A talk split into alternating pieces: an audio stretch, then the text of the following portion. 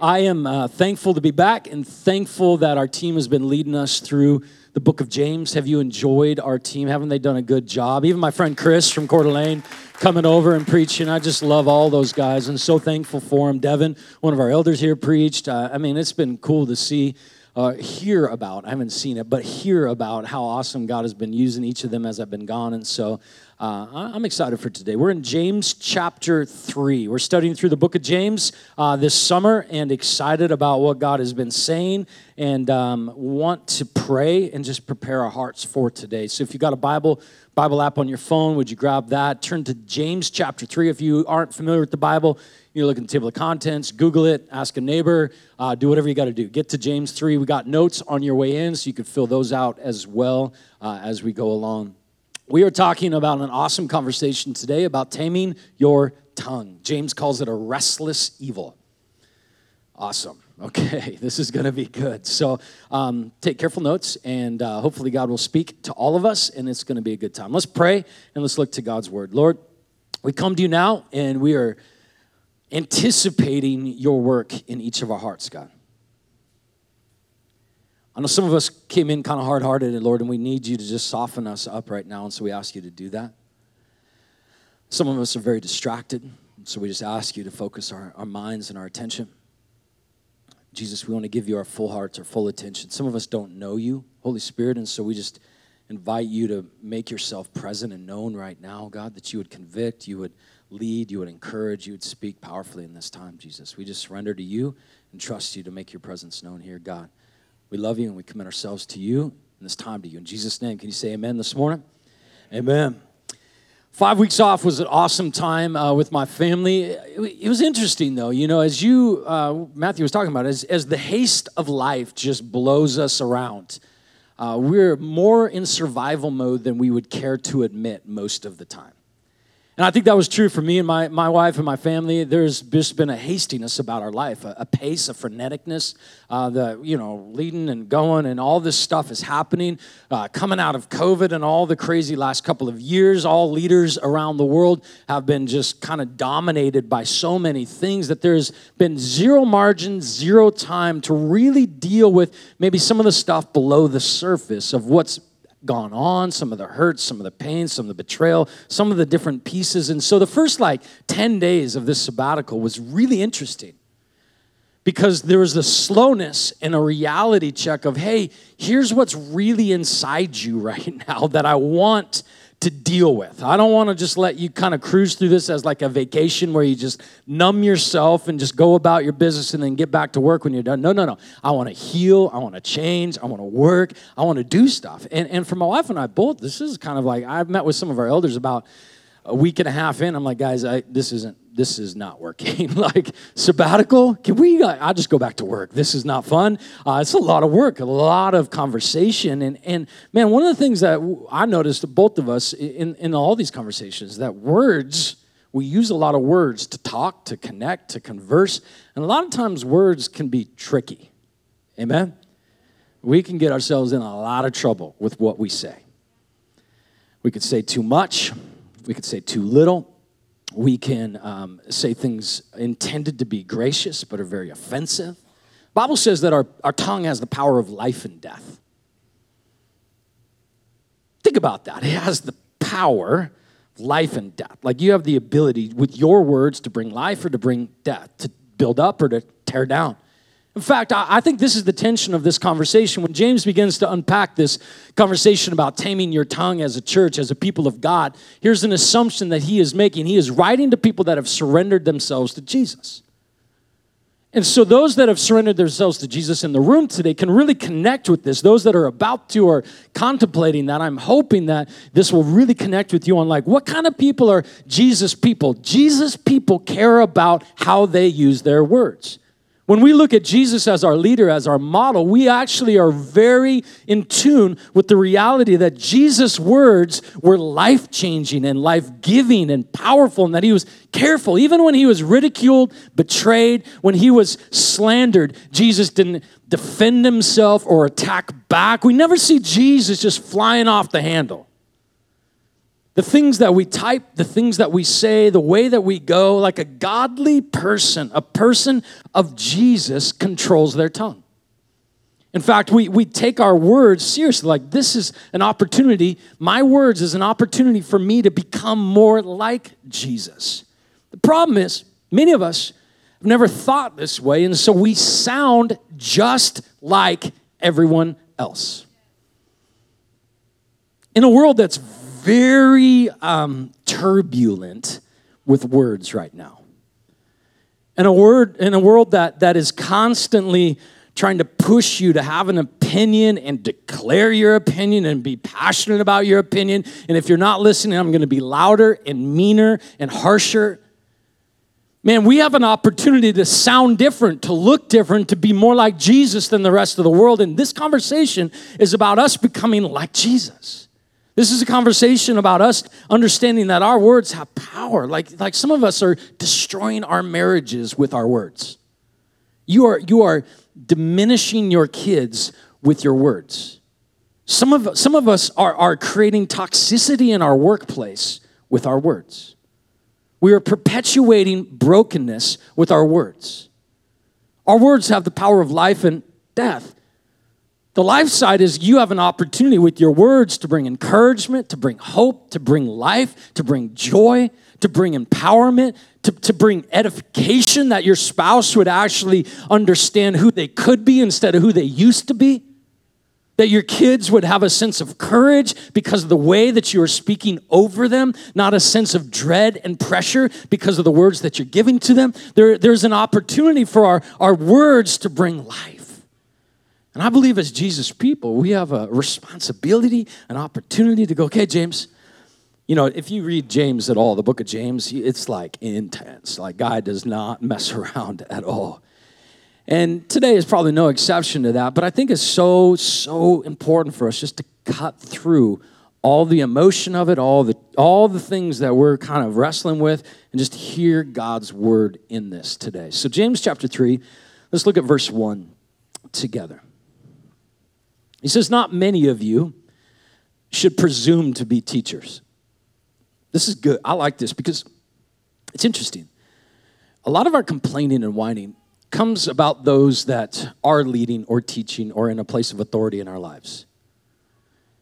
And it's always this kind of presumption like, well, if I was doing it, I would do it way better. And he's like, no, none of you really should presume for that kind of a place of authority or leadership, teaching. Why?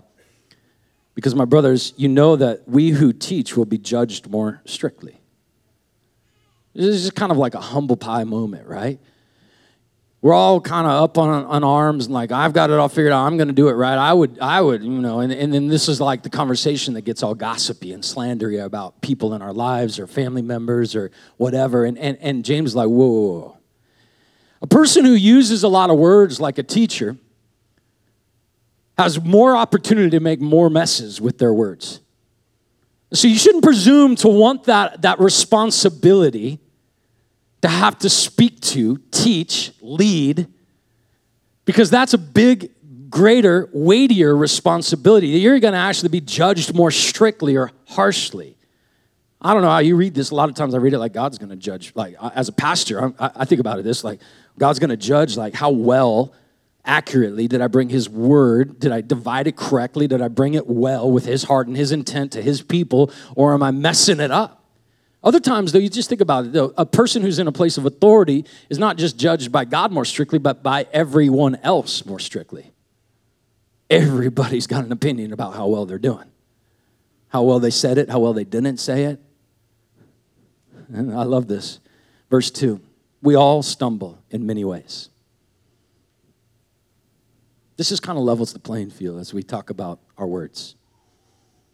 You're not elbowing, you know, like, oh, this is the greatest sermon for them. right? Oh, I'm hoping they're taking notes right now. We all stumble in many ways. If anyone is never at fault in what he says, we're talking about words, if is anyone is never at fault in what he says, he is a perfect man. Sign him up. That is amazing. Able to keep his whole body in check. This is so good because it just kind of humbles us all, levels the playing field as we head into this conversation, and it covers this conversation with a lot of grace. Everybody makes mistakes with our words. You're no exception. That every one of us has an opportunity to grow with what we say, how we say things. Every one of us has an opportunity just to recognize wow, we all stumble in many ways. And so, as we come into a conversation about our words, this is a great time to self reflect and go, God, where do you want to grow me? This is a time to put a hunger in your heart to be changed, to be transformed. There's, a, there's even going to be a sense of maybe powerlessness about this conversation. Ugh, I wish I could keep my tongue in check. That's a really good feeling because that's a feeling that draws you to Jesus in desperate need of a miracle. These are all the people that got healed in Scripture, are the ones that knew they needed healing. I, love the guy at the, at the pool. Jesus like, hey, do you want to get well? And that question is almost in front of all of us. Do you want your heart and your words to be changed today? Or do you want to just stay a jerk, right? Do you want to just keep being mean and keep being frivolous and careless with your words? Do you actually want to be different? We all stumble in many ways. Man, able to keep his whole body in check. I, I love this. This is just a humbling moment. So listen, verse 3 when we put bits into the mouths of horses to make them obey us, we could turn the whole animal. It's impressive. Big, strong, powerful horse, just a small bit in his mouth. Or take ships as an example. Even though they are so large and are driven by strong winds, they are steered by a very small rudder wherever the pilot wants to go. Likewise, the tongue is a small part of the body, but it makes great boast, doesn't it? Consider what a great forest is set on fire by a small spark. The tongue also is a fire a world of evil.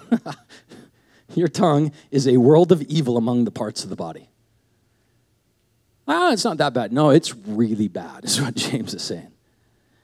It corrupts the whole person, it sets the whole course of your life on fire. Oof. And it's itself set on fire by hell. You guys are doing okay? You got really quiet. All kinds of animals, birds, reptiles, creatures of the sea are being tamed and have been tamed by man, but no man can tame the tongue. It is a restless evil full of deadly poison. With the tongue, we praise our Lord and Father, and with it, we curse men who have been made in God's likeness. Think of the contradiction here. Oh, praise God, you're a jerk, right? The same mouth out of the same mouth comes praise and cursing. My brothers, this should not be. Can both fresh water and salt water flow from the same spring? My brothers, can a fig tree bear olives or a grapevine bear figs? Neither can a salt spring produce fresh water. This is a conversation about taming our tongue. And I really believe that um, this conversation needs to be had. I said it a moment ago godly people care about this conversation. And I believe as a church, those of us that have been transformed by Jesus, saved by his grace, that we understand that there is a transformation that, that is taking place in our lives, and this is part of it. Our words matter. How we talk matters. How we post, how we type, how we opinionate about everything matters. And so this is a conversation that I go, okay, God, would you help us? There, there may be this sense of helplessness. It's a restless evil. it, it sets the whole course of our life on fire. But in that, that helpless sense, God, would you bring a sense of hope? Direction? Would you give us a sense of transformation that you want to do something supernatural with our lives, God, in, in the way that we talk? That, that you and I would just have that kind of openness and expectation in our heart. God, do some, do a miracle in us today. Change the way we talk. So, a couple of steps. I, I, feel like as we were walking through this as a team, there just became really clear that there's some, there's some steps to help tame the tongue. Perfect? No. You get it nailed down? No, but I think that there is progress to be made for all of us. So that's where I'm coming from today. Number one is this How do you tame the tongue? Start with less talk, like less words. This is, this is kind of step one in the process of taming the tongue. Think of it progressively, right? Uh, more words means more messes. Just your percentages go way up with the more words you used. I love Proverbs 17, verse 28. Even a fool is thought wise if he keeps his mouth shut. With your mouth shut, you seem intelligent, he says. this, is, this is a starting spot for, for us, is just to go, oh, man, sometimes I don't need to just say what comes into my brain. I don't need to have an opinion about everything. I don't need to make my position known on this topic. I don't need to correct their behavior in this moment. I don't need to let them know what I think they need to know. Maybe there's something that God wants to do in them, and I'm going to trust God to do that in them, and I'm just going to take my hands off the steering wheel of control and trying to figure this whole thing out and just let them and the Holy Spirit work this thing out. Amen? We are way too opinionated. We got way too many words for way too many things. Just talking less would solve a lot of things. There's kind of this magic hour at my house where everybody starts to get tired. It's like any productive conversation is not going to happen after this point. It's like, go to bed. like let's just let's just go to bed because it's not gonna we, we just know, right? We're all melting, we're getting tired. We just need to go to bed right now. We need to use less words and not try to solve the world's problems in this moment. Let's just be quiet. And I think for, for many of us, just understanding like less words is a starting spot. You might be the f- most foolish person here in this conversation. And if you keep your mouth shut, you're still seemed kind of wise. I know Proverbs, like, is that supposed to be nice? I don't think so. I think it's supposed to be helpful, though, right? like, oh, okay. Or look at verse 9 of that same chapter. Whoever would foster love covers over an offense. This is Proverbs 17 9. Whoever would foster love in your relationships, in your marriage, with your kids, you, you cover over an offense. But whoever repeats the matter actually separates close friends. You've been offended, you've been hurt, you've been minimized, you've been marginalized, you've been looked down on, you've been said negative things about the the not, like the the propensity of us is to go, I need to justify myself. I need to defend myself. I need to speak to that. I need to share my perspective. I need to be understood. It's to use a lot of words.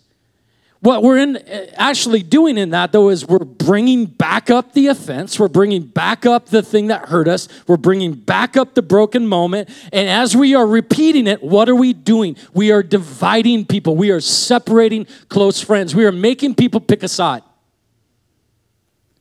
We are, we are breaking Jesus' church. We are, we are dividing his church. We are breaking our marriage. We are separating ourselves from our kids. Who, whoever wants to foster love learns to cover over an offense, learns to give grace, learns to just move on, learns to quit bringing it up. Some of your marriages have been stuck because you have been reliving the broken thing from seven years ago every single time you try to talk. And God is just wanting you to move on. Allow the bitterness to be released, uh, allow the forgiveness to flow, and believe that this spouse is a different person because of the grace of God and the work of God in their lives, and begin to speak differently about them, not repeating the matter over and over and over again. Less talk sometimes is one of the most godly things you and I can do. You don't know how many times a week I repeat this Proverbs 17 28. Even a fool thought wise if he keeps his mouth shut. A lot of times it's internally. I'm just like, I don't need to say it. I'm thinking it, but I don't need to say it. I have an idea, but I don't need to express it. And I think that, that, that this would go a long ways just to start this process of taming the tongue. Use less words. So far, so good. You hate this message, don't you? You like, uh, all right, number two is this purify your heart. James, at the end of this passage, is really interesting. He's like, hey, we praise our Lord and Father and we curse people with the same tongue. How can this be? How can, how can, how can fresh water flow from a salt spring? Jesus says in Matthew 12 34, out of the abundance of your heart, your mouth speaks. Whatever's in your heart determines what you say. So if, if what's coming out is gross, Jesus is like, that's because there's gross inside you. There's corruption inside you, corruption comes out of you. Salt water in you, salt water comes out of you. Thorns inside you, thorns come out of you. Hurt inside you, hurt comes out of you.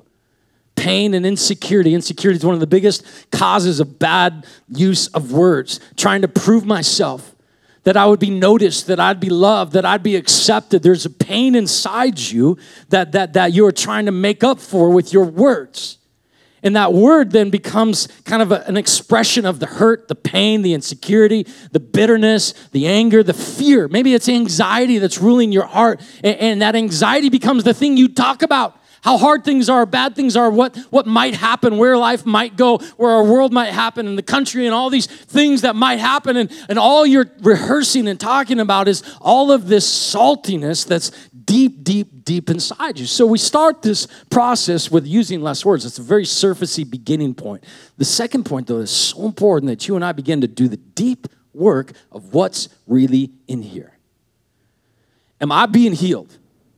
Am I being changed? Am I being set free? Are, are my addictions not ruling my, my, my life and my decisions? Am I being Am I being less and less insecure and more and more confident in who God says I am and what He thinks about me? Less determined and, and, and, driven by what my, my parents said about me or what those people think about me, and more and more confident in what God has already declared over me, the love He has for me, that I don't, I don't need to have this salt water brewing inside me constantly. I can be a changed person, so can you that we can become a different kind of people that actually come with our words from a totally different place. Not just manufactured white knuckling, but actually transformed inside of us.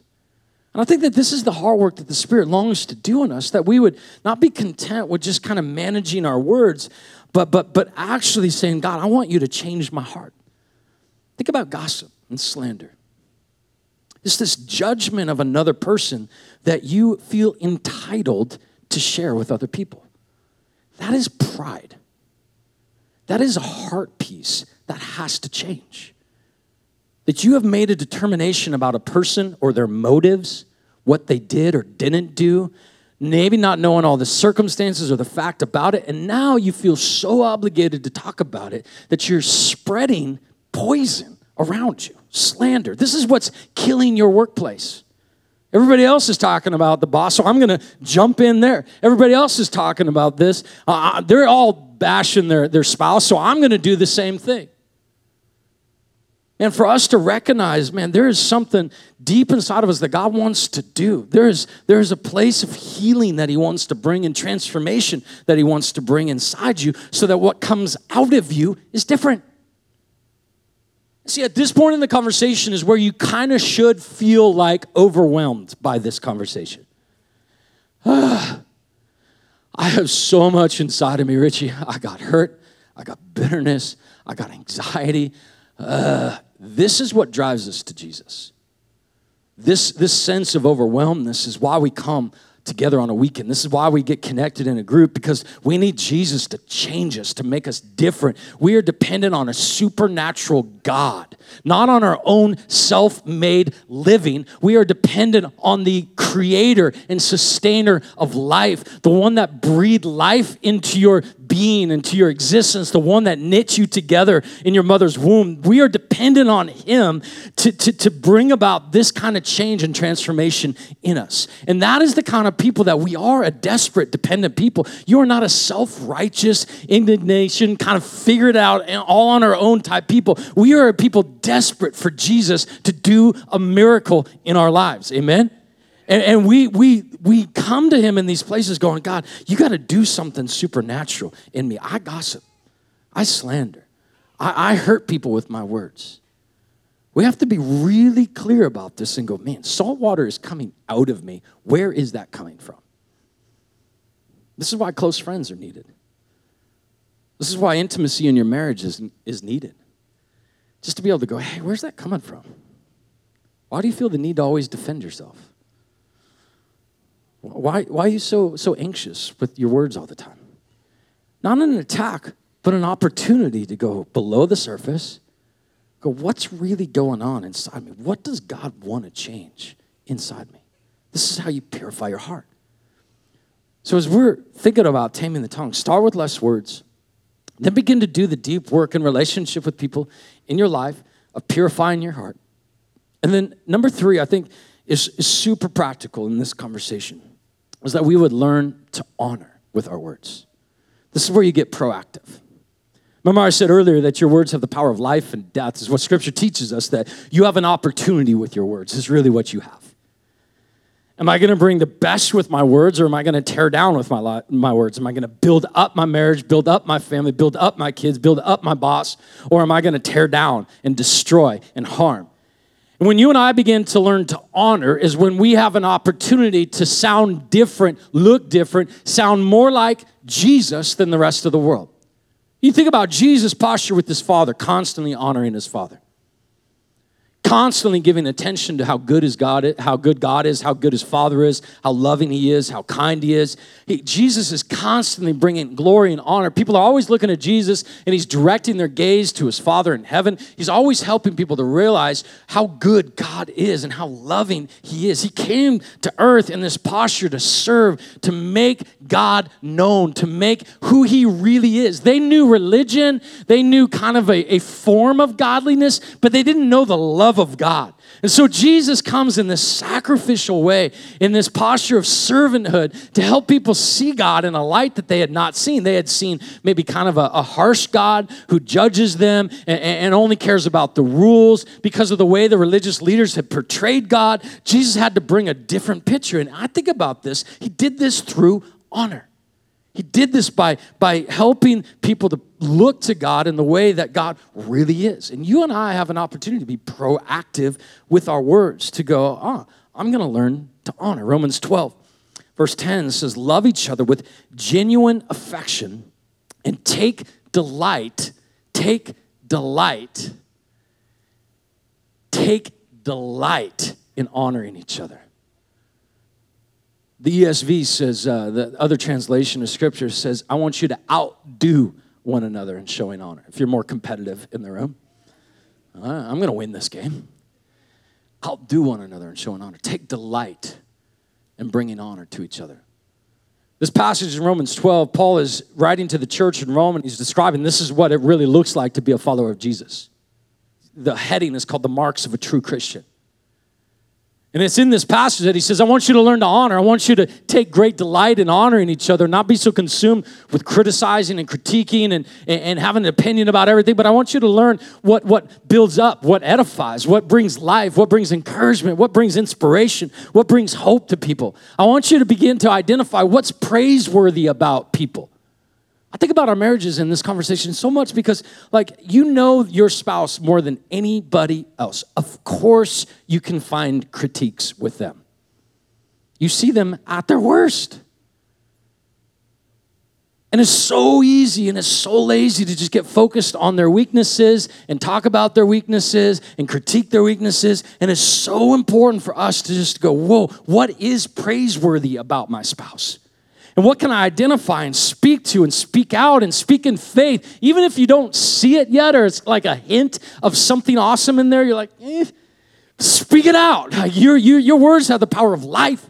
And, and to bring that hope and bring that honor of like what could be about them is so essential for us to recognize and go, wow, they, they have so much, and begin to give that to them as a gift in a sentence, in a phrase. Even this, I was thinking about God is working in everyone around you. He's at work all the time. And one of the issues I, I think with our words is this is that we're always kind of looking and thinking about ourselves and what, what we want and where we're at. And for us to be intentional about honor requires us to look at others and to look at what God is doing in them. And I think this is probably one of the most powerful things you could ask somebody. You could make a statement, You've changed? What's different? What's God been doing in you? you? You may not be able to put your finger on it, but you can just recognize God is clearly at work in this, this person's life. You've changed. Might be one of the most encouraging things you could ever say to somebody. Why? Because in their head, all they can think about is how they haven't changed, how, how messed up they still are, how, how much of a rut they're still in.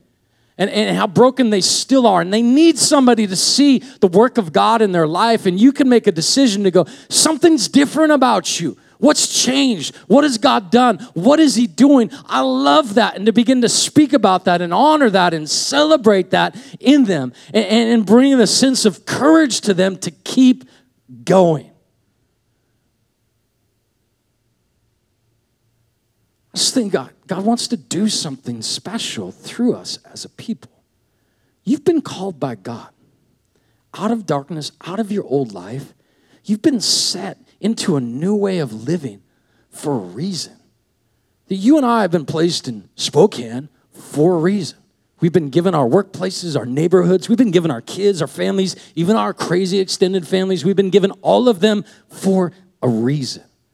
And so, for us to recognize, I'm put here on purpose. I'm not here to just get through this workday or just get past this weekend. I'm here for, for, for God to do something through me. And for you and I to live empowered this way is so important because as Jesus people, we recognize that He wants to get His love and His grace through us to those that we're in relationship with. So, the more sensitive we are to his leading, and the more willing we are to be used to honor, to celebrate, to, to really bring these words of encouragement and affirmation to those that we are around is so essential. In a culture of massive dishonor where everybody tears apart everything they, don't dis- they disagree with, we could be a different people, a peculiar people, a people that look different, sound. We could actually be a city on a hill, a light that shines in a dark place. The darkness that surrounds you at work is your invitation from God Himself to go, I want you to speak up and bring some life. I want you to bring some honor. When everybody's tearing down your boss, for you to go, yeah, yeah, but but but this, I, I want you to bring that light into those dark places.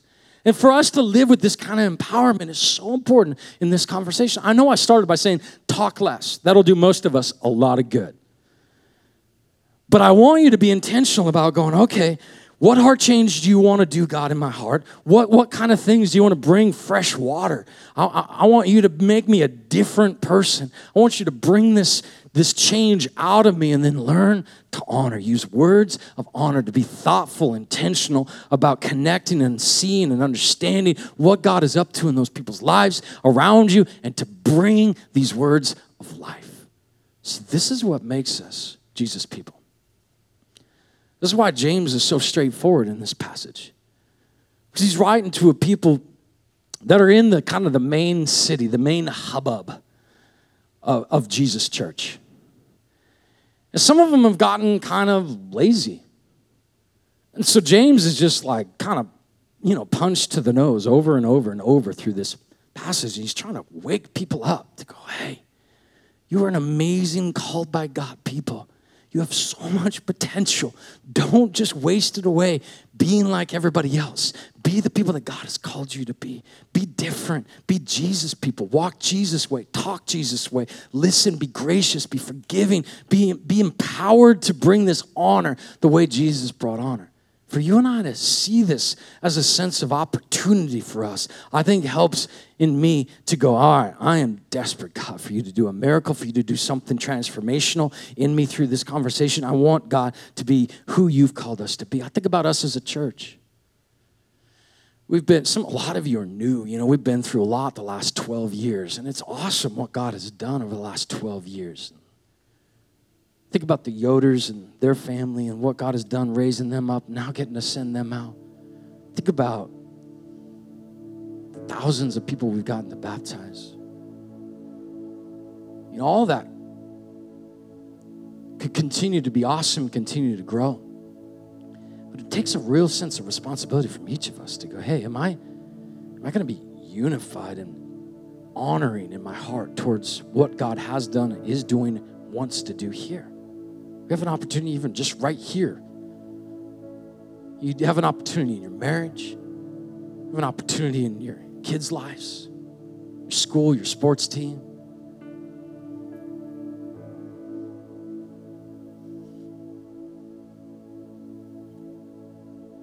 prayer is that we would just be people that go, Yeah, God, I know that you want to do some change in me.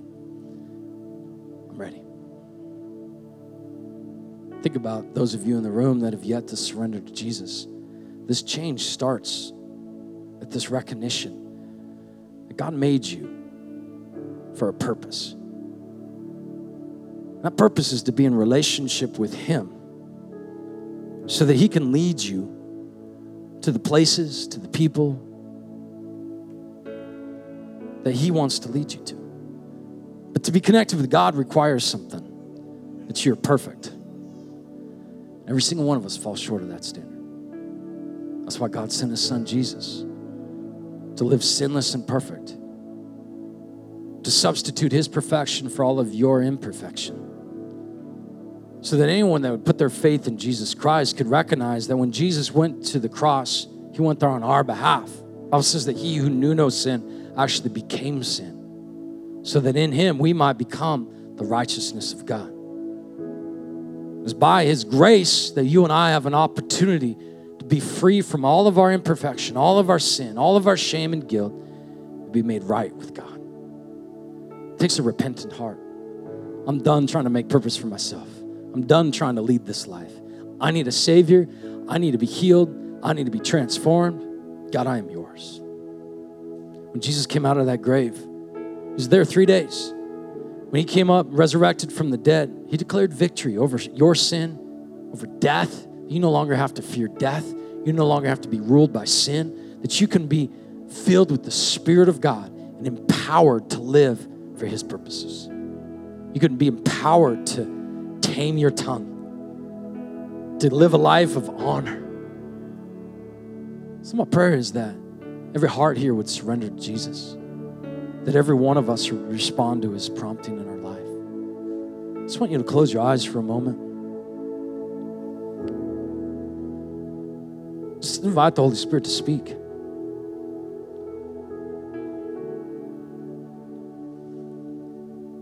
Some of you, it's just a simple word that He's given you is to repent. Do that. Lord, I need you. I can't save myself. I need your hope, your purpose.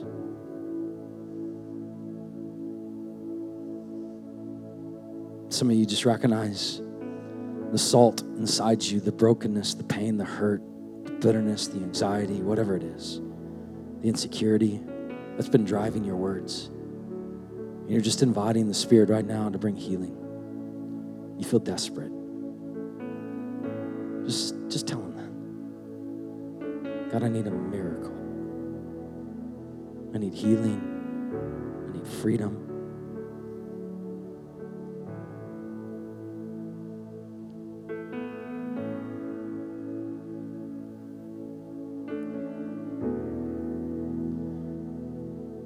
Maybe on your note card, you're jotting down what God's saying, or in your phone, or maybe just opening your hands to Him right now, just in response.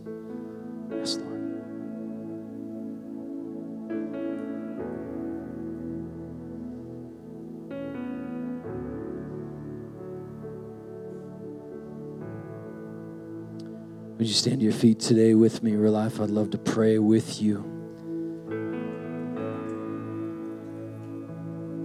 Our team will be up here in a moment as we wrap up the service. If you need prayer about anything at all, pastors, elders, leaders would love to pray with you.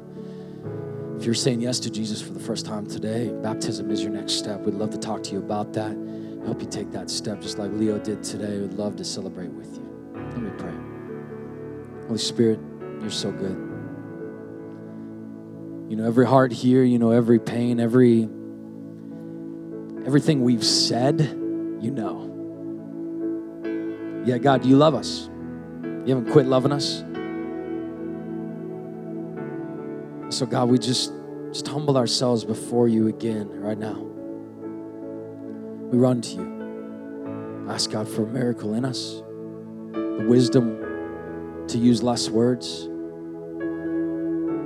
the grace, God, to bring honor, encouragement, and life with our words, God. For those, God, that feel particularly just pressured by this conversation, Holy Spirit, I just invite you to just bring a sense of hope to their heart right now. That you can, will, want to change all of us. You have the power. Thank you.